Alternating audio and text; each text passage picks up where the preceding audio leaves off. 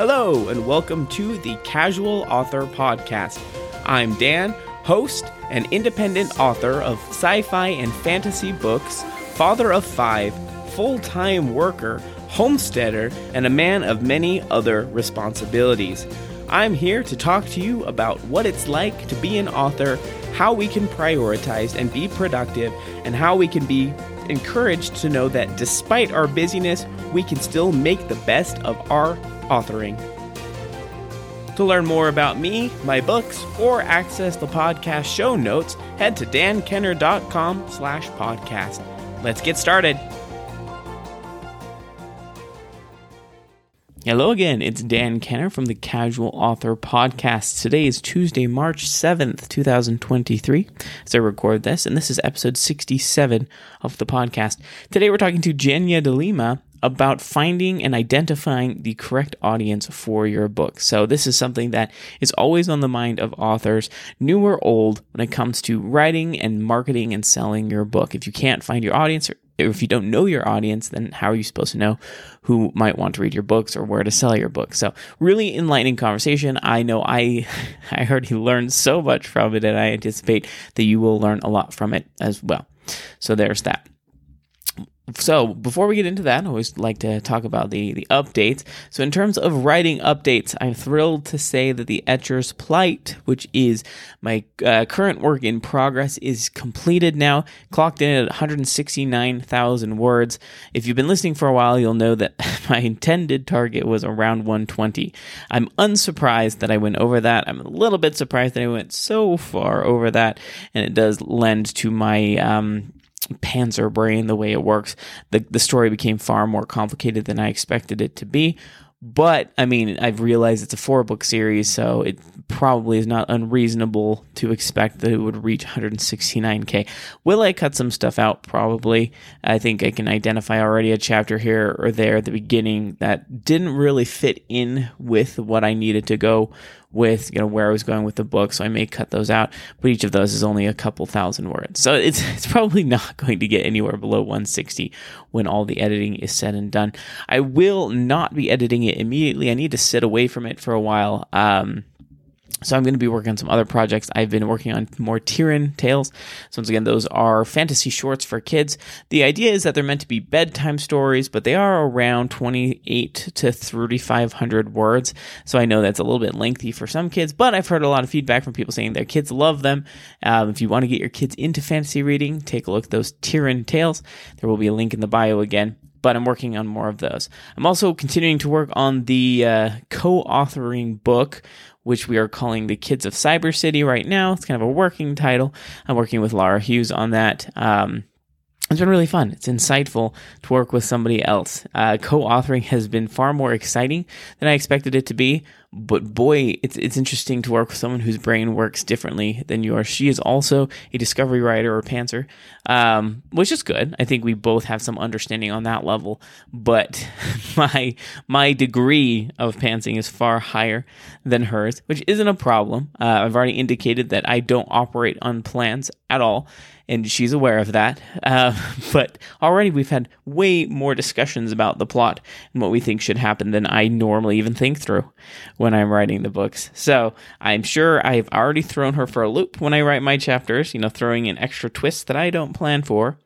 But it's it's going well. We're really having a lot of fun. I think that we'll be able to hit the target of the end of the year writing the three books because the each is only roughly. I mean, it's hard to say. We're going to target about sixty to seventy thousand words, which is less than half of most of my books that I write, and I'm only writing roughly half those words. So to me, you know, writing 30 to 35,000 words, it's not a huge deal per book. I can handle that. But it's really fun. Loving the process so far. In terms of author, this is an author news. It's just kind of an interesting tidbit for you. A couple episodes ago, I talked about hearing about an, an, intuitive writer's book. The book is called Dear Writer, Are You Intuitive?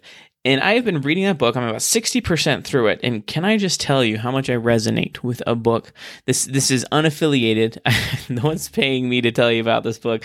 I just want to say that as a discovery writer, it is refreshing to read a book that actually talks about the uh, intuitive portion or the the discovery right now it's not fully for discovery writers it, goes into plotting as well and how intuition goes into plotting if you haven't read this book, I definitely recommend it. It will resonate with you. I, I, guarantee it, especially if you are a discovery writer. It makes me feel way more confident in my writing process. Whereas before, you know, I was always wondering, is this even going well? Am I writing effective stories? And to be fair, I don't know for sure. I don't have massive sales to back that up. But, you know, my reviews are good and a lot of people say that they've enjoyed them. So just trusting in your intuition, trusting in your process, and it also goes into intuitive marketing. So really interesting. Talks about perhaps planning or you know following the conscripted ideas and uh, ideologies for marketing doesn't work for you. Maybe you need to trust your intuition when it comes to marketing. And I'm just eating it up because that is me to a T. I don't like planning. I don't like following the specific methods talked about by everybody, especially if they don't feel like they work for me. Sometimes they do. And when they don't, feels kind of weird. But this book goes into how you should trust your intuition, why it works, and different types of intuition. Anyway, I'll put links in the show notes. Definitely recommend it. I think you will find value in that. In terms of homestead news, yes, um, I, I posted a video on uh, my YouTube channel about the chickens, and there's kind of a fun video about the different sized eggs because our chickens are laying. So just yesterday we got 11 eggs. We have 15 laying hens, and until about a week ago, we were only getting one, two, maybe zero eggs a day usually, um, and we've started getting it's mostly seven, eight, and then once again it was eleven yesterday. So our egg catcher or egg holder is full again, and it is so nice to now be feeding chickens that are actually giving us eggs. so not that I'm against pets, but chickens are kind of a weird pet, especially um, 17 of them. What's the point of 17 chickens as pets if they're not um, producing anything. So it's refreshing. We're getting those eggs. They taste better. It's great to see them on the spiral, and we haven't had to buy eggs in like two weeks. And if you if you're buying eggs now, you know why that's glorious. They're so expensive these days. so it's great to be getting those eggs, and the chickens are living up to their potential right now, and it'll be better in the summer as well. Uh, we've had a lot of wind, so the drifts are wild. And when I'm outside working with the goats, the goats are pretty. They're hardy. They don't care. Um, but their houses, their the walls just have drifts up the side. We've turned their houses in a way that the snow doesn't blow in, um, but their water buckets got buried the other day under the snow because the wind just blew it, and the drifts were massive. I had to bear, dig out the buckets of water so I could replace them. So I'm looking forward to this winter ending, um, but the kidding date is rapidly approaching. Our our goats will have their kids I believe end of April, beginning of May. I know that sounds far away, but it's really not. It's going to be here so fast. And we found out that one of our cats is pregnant. Um, again, we're not surprised. Uh, she is a barn cat and she was not fixed, so it obviously could happen. It's happened before. Um, it's all right though because we do need a couple more barn kittens. The more you have, the better because there's a lot of mice. We live around fields. There's plenty of food, and they're they're chunky cats because I mean they're sleek and strong, uh, but they're they're fat because they eat a lot of mice even in the winter. It's pretty, it's impressive. In any case, so uh, I'll be posting YouTube video probably about the kittens at some point, and like I said, we'll keep a few. Last time she had kittens, she had six, so more than likely she's going to have that many as well. Uh, I believe that's it for the homestead news. Yeah, nothing else to, to go on. So we'll go ahead and shift over to the interview portion of the podcast.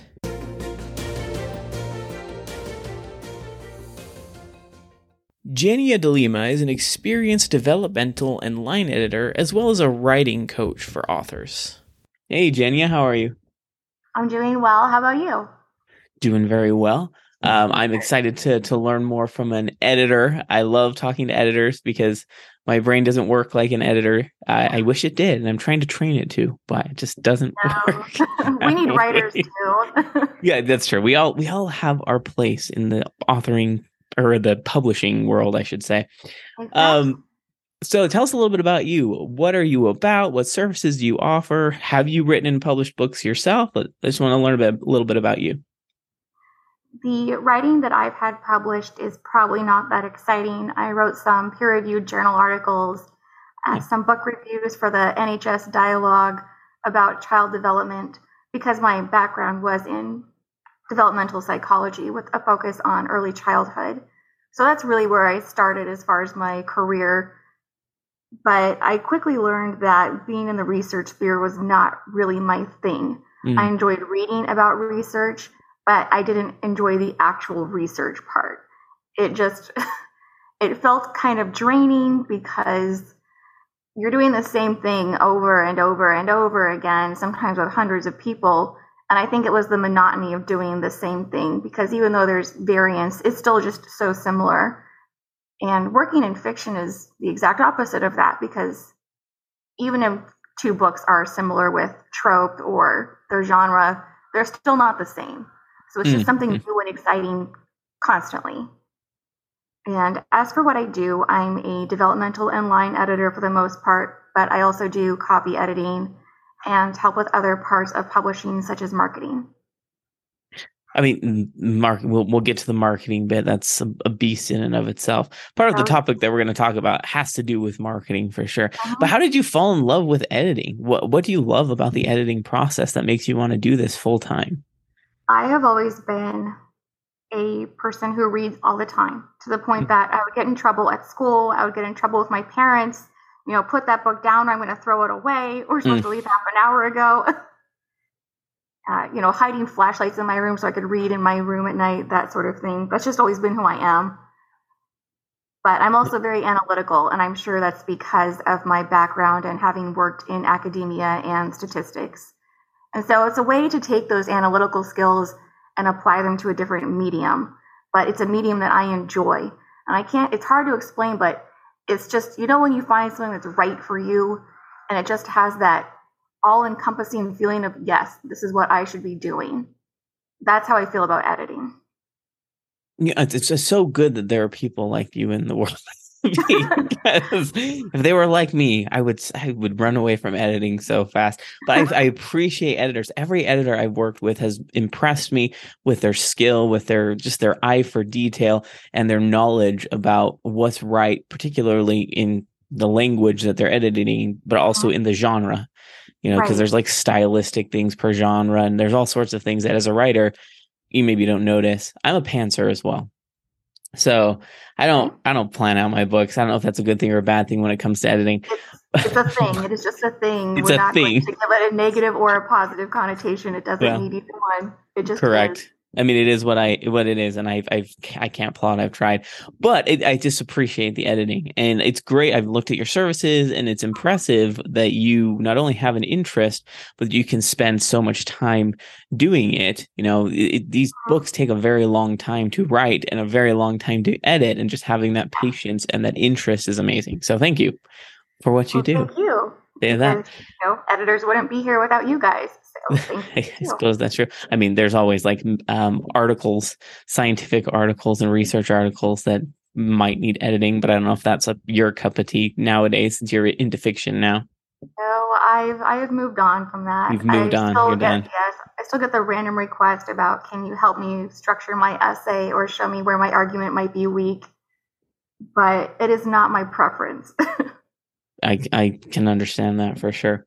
So let's. I'm really interested to pick your brain about finding the right audience, knowing your audience, and understanding them because this plays into not only the writing and the editing, but also the marketing piece, oh, which yeah. we can cover all of those separately. So, from your perspective, let's talk about the importance first off. So, from your uh-huh. perspective, why is finding and understanding your audience so important?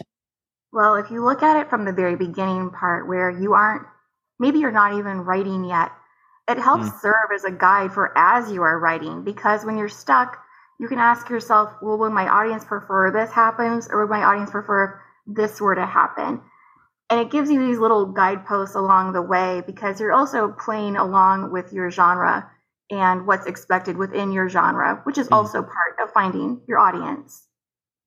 And you sort of want to follow these expectations just because well, and you can see this if you go to Goodreads or similar and you look at reviews where someone has just thrown all these guidelines to the wayside and said, you know what, I'm doing my own thing, which is what we call literary fiction.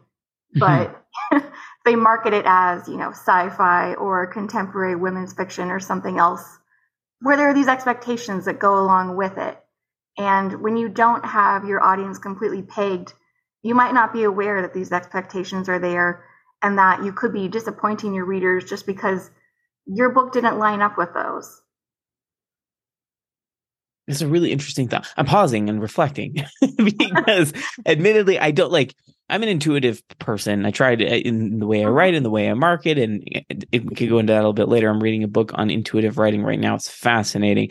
But mm. I went into writing my books without a very clear picture of the demographic of the audience, which I don't think was a problem necessarily with my writing specifically, but it's become a problem now trying to find those people to read the books, right?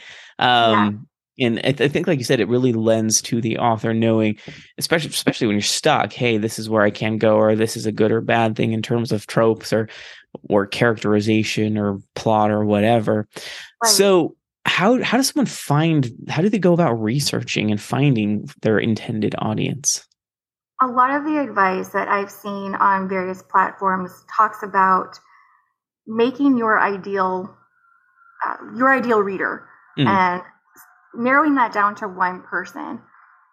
And while that's helpful advice, it also narrows it down so much that I think you have the possibility of somehow accidentally blocking out the actual group that you're writing for, sure. you know, your bigger population.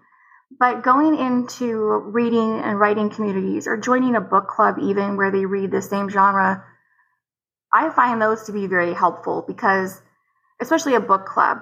And there's so many online now where you can easily be in a book club with a hundred other people reading the same book. You can get a really good feel for what people do and do not like within your genre. You know, so if 80% of the people said, I didn't like this guy because he did this and this and this, or they have an issue with the ending and they say, the last 15% fell flat for me. And then they each go into great detail about why it fell flat for them or why perhaps it didn't feel like it was within the parameters of that genre, which is what they were expecting to see. And that sort of informal information can be extremely helpful. That was really interesting. So I'm, I'm not part of any club book clubs, but I can definitely understand how that would be helpful. Um, mm-hmm. What would you re- recommend for someone who might be too introverted to join something like a discussion or a book club? Are those kind of like passive look in type situations? Is, can an introverted person still get involved with those? Oh, yeah. I'm fairly introverted for the most part. Not so much online, but just going in with the capacity of I'm going to be a viewer. I'm going to take in all this information and see what I can get out of it. But sometimes, too, you can also look up a book that is similar to yours or that you believe is similar to yours. And you can kind of get an idea from where they've marketed and then ask yourself, okay, is this my audience also? Is this also who I'm hoping to reach? Do I think they would like my book too? And it's not cheating necessarily, you know, skipping rules, but finding those other similar books and then looking at who they market to or who you believe their target audience is can also help you in the process too, especially if it becomes overwhelming and you just reach that point where you're like, you know what? I don't know. I have no idea. I'm just writing for myself or I'm just writing for people who enjoy this genre, which is too broad, but it's still a starting point. And you can narrow it down a little bit that way because you can start to see patterns emerge you know, if people in the reviews all say, I loved this climatic scene, it really drew me in. And you think, oh, I write similar climatic scenes, so I must also be targeting these people who are, you know, 30 to 50 and live in the Midwest or whatever. That's really interesting. I mean, I'm glad you said earlier that's not cheating. It's definitely not cheating. It's using it's using your resources, right? Yeah, Researching. Take shortcuts when you can. Take the available yeah. information and work with it. There's no reason that you have to recreate the wheel. Absolutely. I think for me as an author, and I think there's other authors who might experience this as well. There's a little bit of a um, a self doubt facet uh-huh. to this, right? Because certain authors that I love and books I would love to emulate in my writing in one way or another are like massive giants, you know, author uh, giants, super yeah. successful. And I see that and think, oh man, there's no way. Like I'm afraid to yes. compare myself to this specific author because of how amazing they are. And you've got a massive audience. They're making it's not about the money, but they've got enough business and readers that they're making tons of money. And to right. say in an ad or something that I tried to target, you know, books like X, it's just I'm sheepish about that. So what do you recommend to authors? Should they look for these big name authors? Should they look for kind of like more successful authors that aren't so big names? Is there a problem with citing these different authors? I guess what's your perspective? The only problem would come if perhaps you're not self aware while you're doing it because you mm. don't want to have that backlash from people saying, I'm not seeing this at all. I don't see where the similarity is. I don't understand it. But other than that, no, because we need to be picking comps that your reader base is going to be familiar with. Mm. If you pick a book that was published to a very small audience and maybe, you know, 1% of the population has heard of it, that's not really helpful for you to use as a comp. Mm-hmm. Because yeah. you're too niche now. It's not going to reach a wide enough audience where it's going to make sense to them. Yeah. Okay. That makes sense. I hadn't thought about it that way. Um, yeah, I just know that there's kind of a struggle for, for some other other authors when they're writing or publishing their books, kind of finding those comps and making sure they're actually appropriate. One thing that I found it's helpful is I have asked some of my readers what they would think you know mm-hmm. just because uh, it's probably not ideal to have already written the book and not know this but oh, I was there. That no, totally no. I said, "What? What are some of the books that are comparable to this?" And it was mm-hmm. interesting to hear their responses. I was like, "Oh, you know, I can see it now that you say yeah. that, but I, I, hadn't thought about it until you brought it up." So, yeah, and I've, I'm not a, I'm a kind of a well-read person. I mean, I like to read. I've read ever since I was a kid. I used to read, you know, 50 books a month, but now I'm an adult and 50 books a month is not realistic. I've got, Not anymore. I've got stuff um, going on. those were the good days. So, in the absence of time to do enough market research, what do you recommend for you know busy authors who need to understand the market but maybe don't have time to join these book clubs that are reading multiple books a month?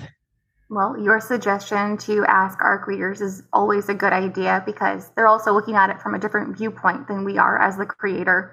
Mm. And then as the editor, I will also list comps if someone asks for them, or I might ask them, do you have comps already? Do you know what you would compare this to and why? And it doesn't have to be books either. You can use any sort of media. Oh, and okay. sort of that it's a cross between this and this, you know, and one is a movie and one is a book.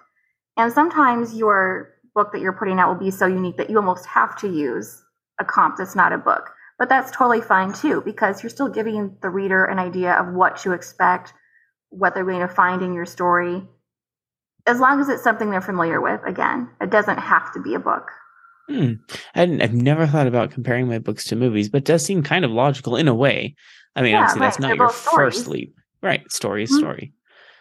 That's fascinating. So it's it's interesting that you brought this up as an editor. I would have never thought to have this conversation with my editors. And it's not a knock on my editors; that they did an amazing job. But it does seem extremely relevant prior to you reading the book, or even post reading, to have that conversation to be like, okay, as I'm editing this, I just yeah. want to make sure, you know, what were you going for? And if the answer is nothing, I don't know, then well, here's my impression.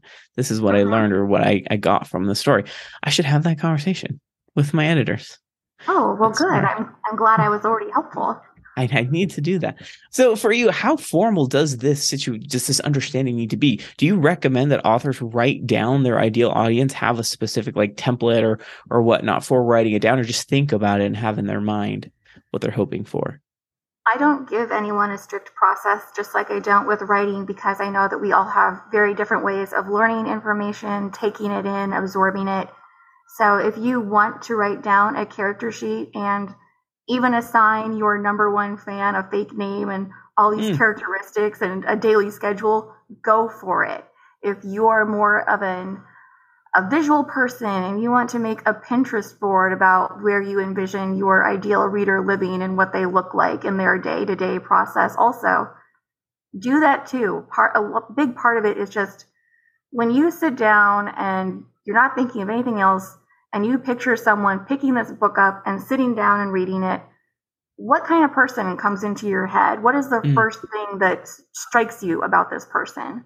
And why do you think that is? Why is that relevant to this person becoming your fan? I, I, so all of those. Of, a little bit of um, psychoanalysis. yeah, I'm impressed that people. I, I think I do know some people that go into that much detail about mm-hmm. their readers, and I'm wildly impressed. That to me feels like an insurmountable peak, a mountain peak. I I don't even I can't even plan. I don't plan my books. I hardly plan my life. I can't imagine mapping out or planning out the day for an invisible person who doesn't exist. I, but you know, if that helps you, I think it's great that you mentioned, hey, that's an option. If that aids right. you in writing, you do what you need to do. And uh, the key word there really is option. It doesn't yeah. have to be the way you do it. It's enough to say, my book is very similar to books A, B, and C. Mm-hmm. And then you try and think about, well, what do books A, B, and C have in common? Mm-hmm. So instead of assigning characteristics to your intended market, you might say, my book is for people who enjoy happy endings. Mm. Uh, my book is for people who like a lot of banter or a morally gray character. Mm, and you can okay. use the, yeah, you can use the elements that are present in your book to help assign your audience that's an, another interesting point. Yeah, see, these are all very helpful perspectives to have, um, particularly for someone who pantses their book. Uh, and then think, pants oh, the marketing. and then pants the marketing. Yeah, so let's, let's actually jump to marketing. So I think it's probably, I wouldn't say completely self explanatory why knowing your audience helps with the marketing, but I just want to talk a little bit about it more specifically. So, mm-hmm. how does marketing, how is that aided by understanding your audience and your perspective? In a lot of ways, it might help marketing almost more than anything else because if you have to figure out how you're going to appeal to a group of people, you have to know who those people are. Mm-hmm. Anyone who's seen Mad Men knows that you're not going to appeal to everybody. You very it's just like advertising. You're selling yourself, you're selling your book, but who are you selling it to? You know, if you go up to a group of people ages let's say 15 to 85 from all different walks of life, you're not really hitting your target market there. I mean, there might be a few people that are like, oh, hey, yes, that sounds good to me. But you've also wasted a lot of time and resources on all these people who are not interested and were never going to be interested. So you're really saving yourself time also by yeah. making sure you have at least a rough idea of who these people are and what they're looking for. Agreed. And I think there is maybe a misconception around understanding your audience or finding the right audience, creating the right audience, right, for yourself and for your marketing. Right. That if you are pinpointing, man, manifesting your audience, uh, that, that if you're identifying these people or this type of people or person or whatever, that you are only able to sell your books to them. Well, that's just not true, right? That is just right. how you target the marketing, the messaging, the images, whatever you're doing. And more often mm-hmm. than not, people in other demographics happen to like it as well. Exactly. And that, and I think people fear that they're limiting it to, well, I don't want to focus on that because what if I isolate that group and nobody else buys my book? That's not what we're doing here. Oh, um, right which we're just coming up with them. I'm saying this like I'm an expert. I don't, I don't, I believed it. do this very well, but I think logically, right, your messaging should be catered toward a specific group of people. Otherwise, it just comes off as fluff and yes. kind of boring, and no and one cares.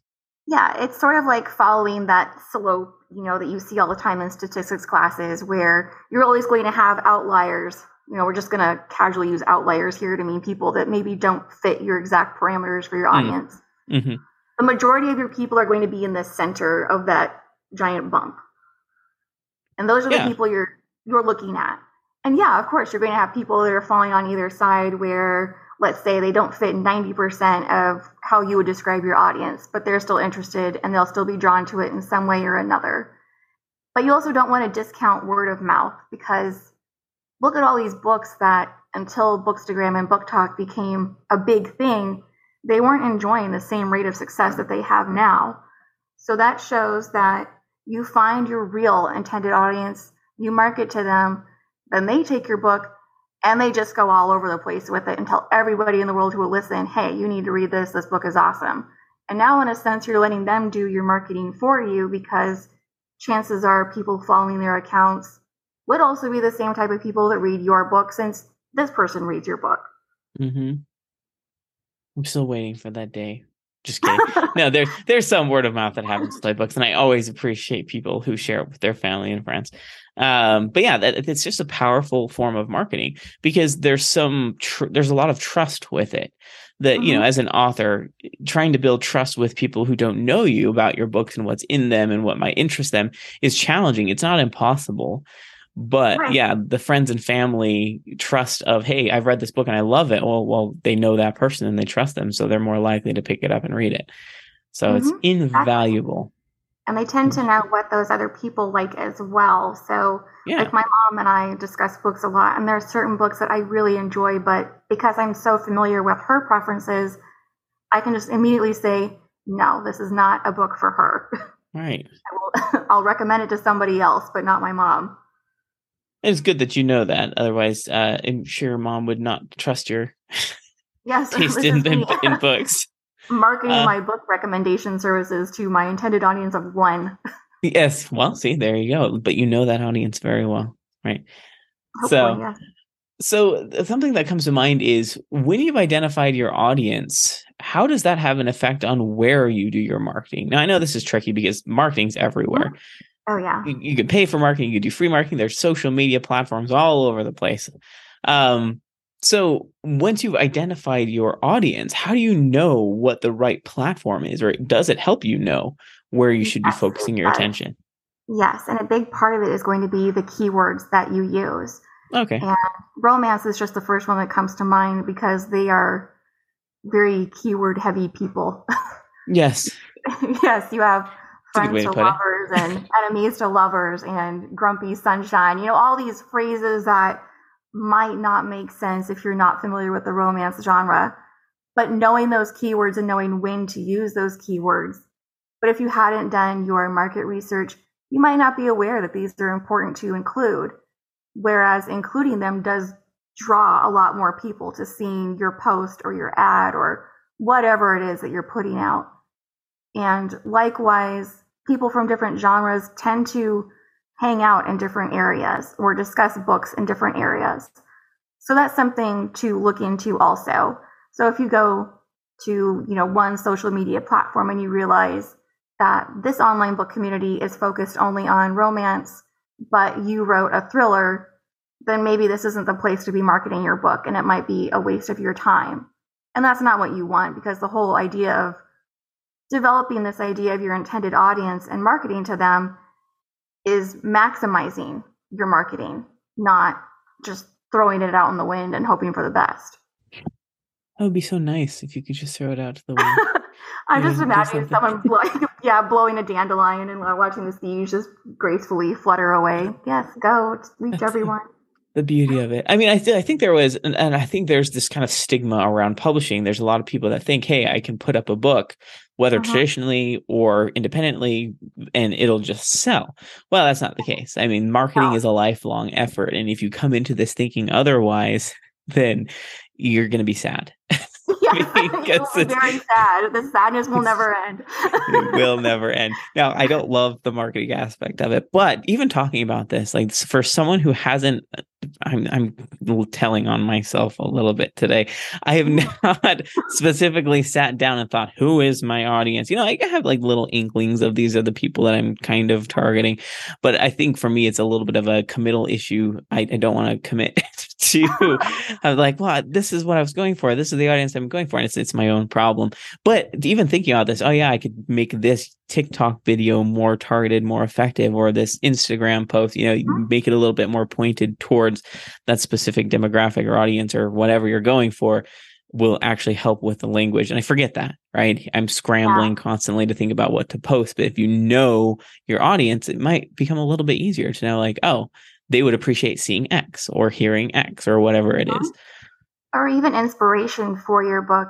So they might want to see certain areas and how they influenced something. And then some of the different genres too, you'll see that they have something sort of slotted in social media for every day. hmm You know, like First Line Friday, those sorts of things. So you already have some material there, even if you didn't realize it. But a lot of the time, readers are also interested in knowing who you are or what you're working on next, or maybe what you're reading and enjoying. And that's hmm partially because there's that assumption, again, if they enjoyed your work, then they will probably enjoy your other work as well as works that you find enjoyable. Mm, hmm So just just use it all. That's a really good point. Yeah, and I think there's something to be said about knowing the author, knowing the people that they're watching. Um, Mm-hmm. when you if you're watching like a cold uh, author without any personality, then it's less likely for them to be interested in reading what you have. But yeah, hearing hearing what they're up to, what books they're reading, can definitely lend to that. Um, I was just looking at your Instagram, and you have one of those beautiful Instagram profiles Um, um, where everything is just perfect. I, I I love those accounts; they're amazing. And I tried for about a hot second when I first got on Instagram to be that way, and then realized hilari- hilariously that that was just not me. Um, because I'm colorblind for one. And, Oh. and two, I don't know. I don't know what colors look good together, and my de- my design skills are just laughable. But it's okay. I mean, I think it's great that you know your strengths, you know what you can put into it, and you know some people may be better at making videos. Some people, so guys, do what, what's comfortable for you is one thing when it comes to marketing. a- yes, I completely agree because you will end up resenting it if it is Yes. not really your style or what you're comfortable with. I tried going for like that homey, cozy, modern farmhouse look with my photos a few times, just as an example, and I did not enjoy it. It felt like Oh. work. It wasn't fun. And so I ditched it pretty quickly. and it's the same thing with anything with marketing. If it makes you uncomfortable or you really just don't enjoy it at all, you don't need to do it. There are so Mhm. many other avenues for marketing that you don't need to force yourself to do something that you just really detest. Mm-hmm. Plus, you'll be more likely to put it off. And then that's not going to help you either. Well, no, definitely not. I have had those days. I, I can say for sure that oh, I don't feel like doing this today, so I'm just not.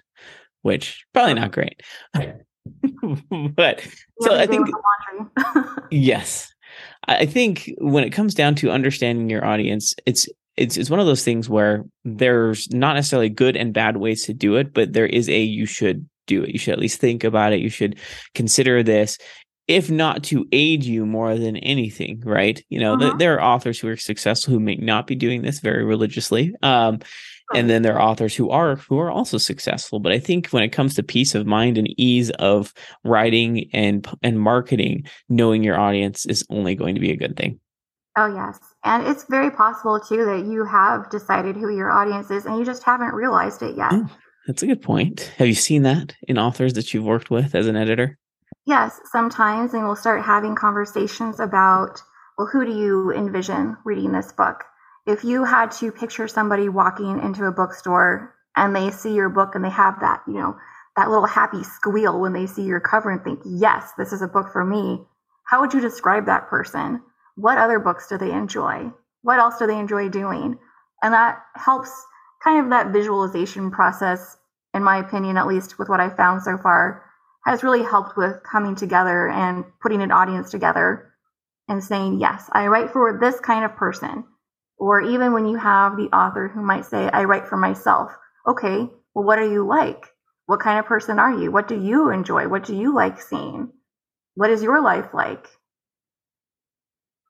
those are So the there, very yeah, so there are ways questions, to pull those things out, and maybe you just haven't really thought about it before, but they're there. I'm glad we're having this conversation because I've never thought about. You mentioned who, what type of person walks in, sees your book, and squeals on the shelf. It's a little bit of a silly scenario, but at the same time, I, that was the first time I was like, actually, I could probably answer those questions. Like, I think, oh, I think there's just, I, I've been trying to think about it a really, I guess, more, how do I say this, boring, kind of blocky way of, cerebral is- way. yeah, exactly. Like, who is the audience? Like, how old are they? What do they look like? You know, I'm when just like, oh, I don't know. every year? Eh, right. when were they born? No, all this stuff is just like I don't know the answer to these things. But you know, when you put it that way, of you know, someone who uh, just another situation that came to my mind that I hadn't thought of, the person that sits up reading your book because they can't go to sleep. You know, there's Mhm. like I I'm reading this book and I can't get out of it. It's like, oh, Yeah. I could I might even be able to think of a person like that. So just creative ways to think about it. Right. And if you've already have books that you've written where you know those people or they've posted on your social media or gotten in touch with you, you already have a glimpse of what your audience looks like. You know, it could Yeah, be. Joe in Wyoming who told me he read every book the day it came out. Well, what is Joe from Wyoming like? Mm-hmm. There you go. That is your ideal audience. I, I love that. I I know I have a pretty big fan in India, coincidentally, oh, kind nice. of randomly, but they they love my books and they've they've talked many times about how they couldn't believe that they were self published. I was like, oh, I really appreciate that. Mm-hmm. Um, so just yeah, knowing that person and getting to know them as well. I mean, it never hurts to get to know real people too. Like you said, people who have yeah. talked about your books and gushed about them. Get to know them, befriend them, have that community. Mm-hmm. It's going to be worth everybody's time to get to know each other and, and learn about their preferences and in reading and whatnot. I completely agree. So yes. I'm coming away with this with many ideas, which right. is helpful. so. yeah, I think it also helps them too, knowing that their author is not just, you know, an automaton sitting behind a keyboard typing out story after story, that this is a real person and they do have a life apart from this. And there's just something about having that humanity injected into it and the mm-hmm. same with our readers. You know, we're not just seeing it as how much money did I get in my Amazon check this month or whatever. It's, oh, thank you, Joe from Wyoming. I see you bought my book. Thanks so mm-hmm. much. Yeah, we don't talk about the money because most of the time it's less than a dollar. But no, I'm just kidding. yeah, it's, it's better than that. yeah, do not write because you want it for the money. You have to really, really want to be doing this. I, it's interesting that there are people like that because I am not that way. I'm writing because I love it, and mm-hmm. I, I started writing my first book. I've always wanted to write, but I started writing my first book on a, a challenge from my friend, and I haven't been able oh. to stop. It just I can't stop. I just have to write because it's fun, and you know five five published book later, and you know multiple other manuscripts. I'm like, oh, this turned into a thing that I didn't expect it to turn into. Your friend probably didn't either. but yeah, it's it's just amazing how that happens. Mm-hmm. So find your audience, um, whether or not you write it down, think about it, try to understand it, see how that aids you in your marketing and in the writing of your future books. In the end, it's just going to be beneficial for you. Yeah. It's just the moral of the story, so to speak. Um, we honestly. we probably could talk for hours about this. There's so many other things that we can and other directions we could come at when it comes to um, learning your audience. But unfortunately, we are running short on time. So uh, I always love to ask you uh, where can people find more information about you and your services if maybe they're interested in having you edit for them? For my editing services, they can find me at jenniaedits.com. That's J E N N I A E D I T S. And from there, I'm also linked to my socials. So I'm on Instagram a lot, but that's more of a personal fun thing. Being mm-hmm. an influencer with the bigger, some of the bigger book publishers is just my hobby. Oh, cool. because it's fun. I think that's and, amazing. Yes. And then I'm also the creative nonfiction expert at the National Association of Independent Writers and Editors. And I have a blog over there as well as a webinar. Okay, that is awesome. I'll make sure to put all of these links in the show notes so people can easily access them. Um, but yeah, thank you so much for your time. This has been very helpful.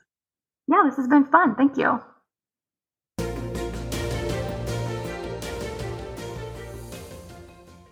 I hope you found that as helpful as I did uh, when it comes to finding your audience, understanding your audience. I know there's a lot of work for us to do and a lot of things to learn so I hope that you understand a little bit better about how to identify your audience, ideas to go about it, and you find more success in that. As usual, if you'd like to join the podcast, head over to dankenner.com slash podcast. You can fill out the form there.